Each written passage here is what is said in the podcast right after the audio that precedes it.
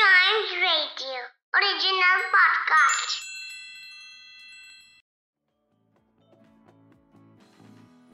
Welcome आप सुन रहे हैं न्यूज़ डे पॉडकास्ट और आज दिल्ली से एक अच्छी खबर आ रही है। दरअसल खबर यह है कि दिल्ली में कोविड के केसेस की जो संख्या है, उनमें गिरावट देखने को मिली है। जी हाँ लगातार जो एक स्पाइक देखने को मिल रही थी और एक डर बन गया था दिल्ली वासियों में कि कहीं फिर से हम थर्ड वेव की तरफ़ तो नहीं जा रहे हैं। तो ऐसे में अब एक अच्छी खबर आई है कि कोविड के केसेस में थोड़ी सी गिरावट देखने को मिली है और उम्मीद है कि जहाँ पर पिछले हफ़्ते बीस हज़ार केसेस तक पहुँच गए थे, वहाँ पर इस हफ़्ते ग्यारह हज़ार केसेस कोविड के आ सकते हैं आज के दिन पर।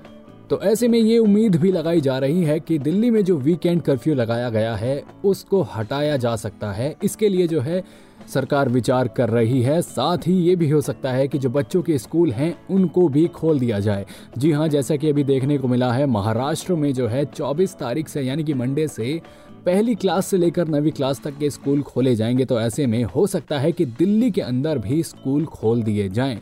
लेकिन अभी ऐसा कुछ होता दिख नहीं रहा है। लेकिन फ़िलहाल के लिए कुल मिलाकर बात यही है कि दिल्ली में कोविड के केसेस जो हैं कम देखने को ज़रूर मिल रहे हैं और सरकार जो है वीकेंड कर्फ्यू को हटाने के ऊपर विचार कर रही है। लेकिन लेकिन लेकिन लेकिन केसेस कम होने का मतलब ये नहीं है कि आप लोग फटाफट इधर उधर भागना शुरू कर दें। जी हाँ अभी भी ज़रूरत है हमें अपने आप को सेफ़ रखने की।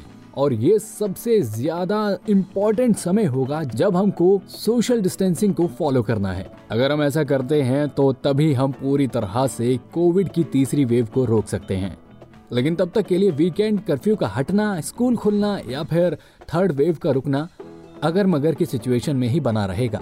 तो जी, ये था आज का न्यूज़ डे पॉडकास्ट उम्मीद करता हूँ कि आपको पसंद आया होगा। ऐसे ही खबरों के लिए बने रहिएगा हमारे साथ। And yes please do like share and subscribe to a news a day